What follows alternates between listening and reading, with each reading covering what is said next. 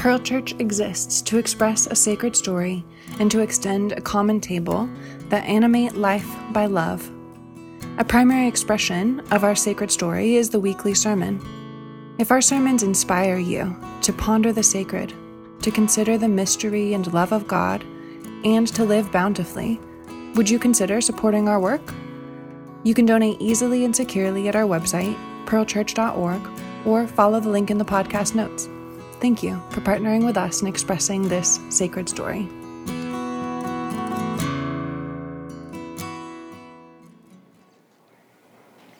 We are currently in a five week sermon series titled Why Be Christian, which is exploring compelling reasons for identifying as a Christian today in the year 2023.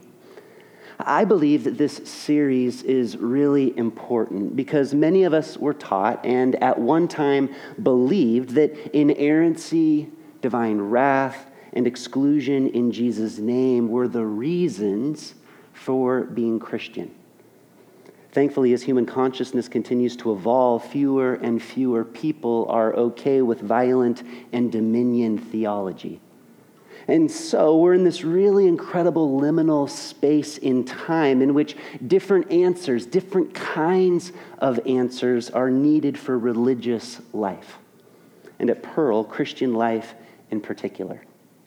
Uh, ben began a couple weeks ago by talking about the human need for a trellis, a framework upon which we build our lives. Because without some kind of trellis, we humans can easily begin to feel untethered, unmoored in this vast and mysterious world. A couple core facets to a Christian trellis include a sacred story and a common table. A sacred story that tethers us to a divine invitation, which is for we humans to grow up into ever more wisdom and goodness. And then a common table open to all, around which we experience belonging through the dappled divinity of humankind. Sacred story and common table. Together, our Christian trellis encourages lives lived out in ever increasing love. And we spend time within this story, and we spend time around this table. We spend time in this story, we spend time around this table, and we find it beginning to shape our very understanding of reality itself. That's how important trellises are as frameworks for meaning in our lives. And then last week, Ben talked about the human compulsion for good. But even though we have this compulsion for good, there's often this hindrance called our ego. And within Christianity is our teacher Jesus, who invites us into a way of wisdom that leads not just to our own flourishing, but to the flourishing of everyone and everything especially those who dominant societies and cultures undervalue, misuse, and harm. And so these are two nonviolent and non dominion reasons for Christian life today. A trellis comprised of a story and table that gives shape to our understanding of life in this world. And then Jesus, who invites students to follow in his way for the flourishing of all. This morning, we're going to consider a third nonviolent and non dominion reason for Christian life today, which is linguistic containers. Uh, linguistic containers. Once upon a time, Jen and I were just getting to know each other. It was one of those beautiful Portland summer days, blue sky, white puffy clouds, and Jen said, I think we should go have a picnic. And I said, That's a great idea. So we got all of our picnic stuff together and we put it all in our picnic basket and we talked about where we wanted to go. And Jen said, I'd like to go to the river. And I said, I love the river. I have a perfect place to go. And so we drove out east, past Portland, past Gresham, just about to Troutdale, and we parked in this parking lot, and we got our picnic basket and all of our picnic belongings, and we walked across this busy road, and we went through this trail in between all of these shrubs, and we walked out onto this sandy, rocky bank looking over the beloved brown, sandy river. And I turned around because Jen wasn't with me, and she was standing just outside the shrubs on the path looking at the river that we had gone to. And she looked kind of shocked. And I said, Is everything okay? And she said, Yeah, but I wasn't thinking we would go to a place like this. And I pointed at the beautiful brown sandy river and I said, River, And she said, That's not the kind of river I had in mind. And I said, Well, what kind of river did you have in mind? And she said, I was thinking like, you know, like a mountain kind of river where you have kind of cool trees shading everything and the water is more clear. We could go somewhere like that. And I was like, oh, like a mountain creek? She's like, no, like, like the Salmon River, you know? And I was like, well, i have never been there. And she said, Well, I used to go there all of the time. I, I, loved it. My family, we would pack up a picnic, kind of like we're doing now, and we'd drive up to Mount Hood, and we would go to the Salmon River. And it was beautiful. And so we decided that we would go there. We went through the shrubs, across the busy road into the car, drove all the way up to Mount Hood to the Sandy River, which indeed is beautiful. You see, there are rivers, and then there are rivers. Do you see what I'm saying? Aren't words interesting? Like, like I could hold this up and I could ask what it is. And most of us would say, well, that's, that's an iPad. But you see, this isn't actually an iPad. That's just the word that we've all agreed to use in describing this thing. We see something rectangular, about six by eight inches, metal on one side, screen on the other. Inside it has speakers and batteries and chips and wires, and we've agreed to call this thing an iPad or a tablet. But those are just linguistic containers that gesture toward the thing that we're all trying to talk about. You see, there's the essence of the thing itself, and then there's the word that we've used to name the thing. But let there be no confusion. The words that we use to name the things are not the things themselves, they're different. And so there's the thing, and if that thing is a physical thing, then we can all agree to call it by a particular word, like that's an iPad or that's a tablet. But then there's my river story, in which the word river was unable to get Jen and me on the same page. And so, to get Jen and me on the same page, we had to enter the land of metaphor to create a bridge that I could mentally walk across in order to understand the essence of what Jen had in mind when she said, Let's go to the river. And going further down the rabbit hole to help me understand why a particular kind of river was important to Jen, I needed her to tell me a story. A story, you see, is the primary way to get at the essence of a thing that isn't actually physical. In the case of Jen's River, I needed a story to help me understand her value for a particular kind of river. Now, I know that was a lot. In summary, there's the thing itself. There's the thing itself, and then there's the word that we use to name the thing. But sometimes a word causes humans to think of different things, and so we need metaphors to create bridges of understanding to get us closer to the thing that we have in mind. But at times, the thing isn't as simple as a physical thing, such as a value, for a particular type of river. And so we need to tell stories to get at the essence of non physical things, such as values. And this is the mind bender, the thing. Like, whatever the thing is that we have in mind, the thing is not in any way the same thing as the word, the metaphor, or the story. These words and metaphors and stories are just puffs of air shaped by tongue and lips that create vibrations which pass from one human to another, intending to get us closer to the essence of the thing that we have in our minds. But the essence of the thing itself is not the same as the words, metaphors, and stories. Okay, now here's where things begin to get really interesting. Let's consider the word God. God. God. The word God is not the thing, right? That's just a, a, linguistic container for ultimate reality. In fact, ultimate reality is just a linguistic container for that which holds all of this together. All of, all of that which that which holds all of this together is just right. We could just do this forever. We could just go on and on and on and on with our descriptors of the essence of what it is that holds all of this together. You see what I'm getting at? And so when I say God, many of us, without even realizing it, begin making meaning about God through words and metaphors and stories.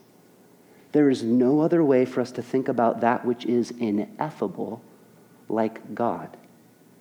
And so we have words, God in English, from the Hebrew scriptures, Elohim, from the New Testament, Theos. Okay, you want to understand the Christian God? Here you go God, Elohim, Theos. That doesn't mean anything, does it? Those are just puffs of, of air that are vibrating through and hitting your ears and making you hear the same thing that I'm saying. Not helpful. Okay, well, then let's go to some biblical metaphors.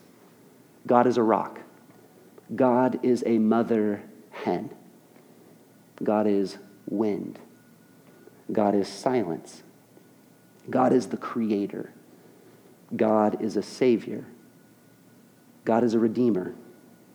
God is love. God. Rock, hen, wind, silence, creator, savior, redeemer, love. Got it? But do we got it? Like, forgive the grammar. Do we got God? No, these are just metaphorical bridges to the thing that is holding all of this together. Okay, so let's go then to story, right? The Bible tells a story spanning Genesis and Revelation in which God creates, invites humans to grow up into all wisdom, and embodies Jesus, the Word made flesh. And as we, like Jesus, grow to love ever more perfectly, good increases, evil decreases, and ultimately humans come to realize that we together inhabit God. Or perhaps it's better to say that God inhabits all of us because we're all in God.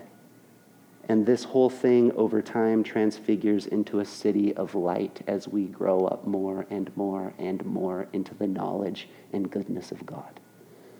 That's a biblical story about God.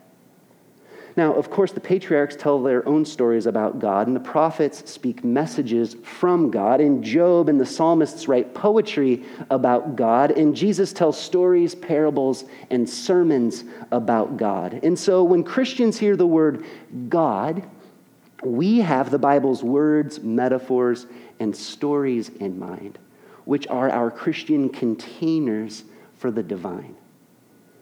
But again, these containers, all of these Christian words, all of these Christian metaphors, all of these Christian stories, these are just puffs of air shaped by lips and tongue that create vibrations which pass from one human to another, intending to make meaning of the infinite. But the words, metaphors, and stories are not the infinite. Now, at this point, some of you may be feeling a bit unsettled, right? I think a primary reason that we may feel unsettled is because we are children of the Enlightenment and of modern science, which means for Western Christians, many of us have been taught that our religious language, including the Bible, is perfect language. That's what many of us have been taught, that it's perfect. But to be clear, language, including the Bible's, is inherently imperfect. Language at its essence is a grasping at the reality of existence itself. Your reality, my reality, their reality, divine reality. But here's the thing this doesn't mean that language isn't important. Very much to the contrary. Words, metaphors, stories, and the work of meaning making is deeply and pervasively human. In this morning's reading from the Hebrew Scriptures, we heard that the earth was formless and void. There was nothing until the divine spoke a word. And suddenly we read that there was light. It's as if in this ancient story there was nothing the infinite spoke something, a word, and that word was so powerful that it mysteriously and wonderfully manifested reality. Now, as strange and miraculous as this may seem, I think we all know what it's like to have a word manifest a reality. Uh, several years ago, uh, we were driving to this beach town that we'd spent many years uh, taking our kids to. And we would always enter into this beach town and we would pass all of these beachy signs and we would get to the beach. And one time we were going to the beach and we passed this red, uh, white sign with red letters that we always passed. And Asher in the back of the van just started cracking up. And we turned around and we said, Asher, what, what is so funny? And he said, You know that sign back there that says, Drive like your kids live here? And we were like, Yeah, yeah, we know what that is. And he said, Every time we've passed that sign, I've thought it's meant, I thought it meant like, Yahoo, let's get crazy, right? We're at the beach, let's drive like wild maniacs. And, and he said, I just realized that it means like, like drive carefully, right? Like if you love your kids, slow down. And we thought that was so funny. All of a sudden, a few words manifested an entirely new reality for our son, in which he became conscious of driving safely out of love for a person's own children. That's the power that words have in our lives. Have you ever had a moment in therapy Oh, I hope you have.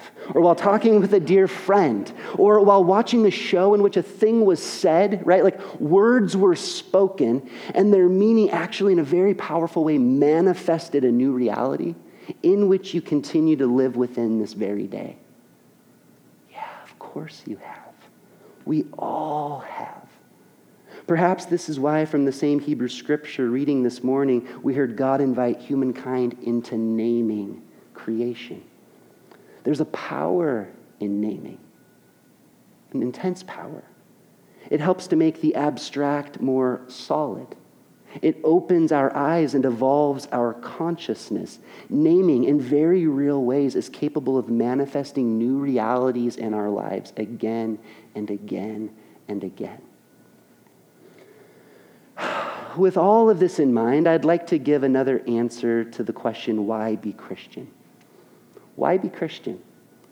Well, because Christianity bestows upon us humans an ecology of language that imperfectly yet powerfully assists us in the human work of making meaning of reality, which is to say, life itself. I'd like to say that again. Why be Christian? Because Christianity bestows upon us an ecology of language that imperfectly yet powerfully assists us in the deeply human work of making meaning of reality, which is to say, life itself. I want to briefly celebrate a few facets of Christian language that I think helps to make the abstract more solid opens our eyes and helps to evolve our consciousness. I think it actually is capable of manifesting new realities again and again and again. So let's start with this word Jesus. We heard in this morning's New Testament reading from John chapter 1 Jesus is the Word made flesh. Now let's just consider that meaning making. Jesus is the Word made flesh. That is to say, the Word of God in Genesis that made light manifest is, according to John, embodied in the very life of Jesus. We Christians call this the incarnation. It comes from the word incarnate, which means in flesh. In flesh. Isn't that incredible? This idea about the infinite. God isn't up there or out there or far away in some kind of spiritual realm that we must somehow attain. No, look, touch, taste, and see the infinite in flesh. For so much of human history, the gods were up there, they were out there, they were mercurial, and you had to appease them. And suddenly, in this incredible Christian story, the divine is infleshed, the infinite in a womb, the infinite in a child, the infinite, believe it or not, in adolescence, the infinite in differentiating from family, the infinite in the wilderness, the infinite in calling to a vocation, the infinite in self giving the infinite in a common table around which diverse people share life, the infinite in bread and wine, the infinite in suffering, the infinite in death, the infinite in resurrection. You see, the incarnation helps to make the abstract more solid. The incarnation opens our eyes and evolves our consciousness. The Word made flesh is, as we sit with it, capable of manifesting new realities again and again and again. And resurrection, right? Like this idea that death is not a tomb but a womb. The notion that darkness gives way to life. The thought that something new is able to grow up out of the dust. The belief that at the foundation of it all, like at the foundation of everything is not absence, but substance, like at the molecular level. The belief that the foundation of everything, at the foundation is abs- not absence, but substance.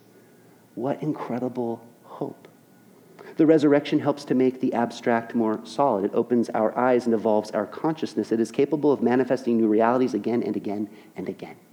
I mean, we could do this all morning. This is actually the invitation of Christian life together. Uh, let's think about the Trinity, the marvelous notion of Christianity's Trinity God as interrelationship, existence dancing with its multifaceted self, inviting everyone and everything to wake up to the interconnectedness of it all.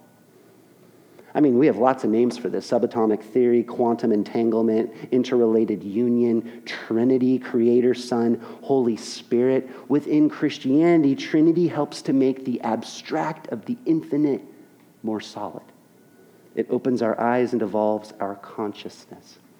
It is capable of manifesting new realities again and again and again. We could do this all day, all week, all month, all year. And truly, why should we not? For humans were made to make meaning by naming. Why be Christian? Because Christianity has handed down words and metaphors and stories to help gesture toward the heart of it all. That's what language is. I hope that we can sink into an ecology of Christian language at Pearl that imperfectly yet powerfully helps to make meaning of this sublime experience called life. And when we sit back and we look at other humans trying to do that work or other religions trying to do that work, we don't have to feel threatened. Uh, we, don't, we don't have the edge on language and words and metaphors and stories. We're all trying to do the same thing. And so we hold ours deeply but humbly as we try to make sense of this mysterious thing called life that we're living right now. May it be so, and let us pray.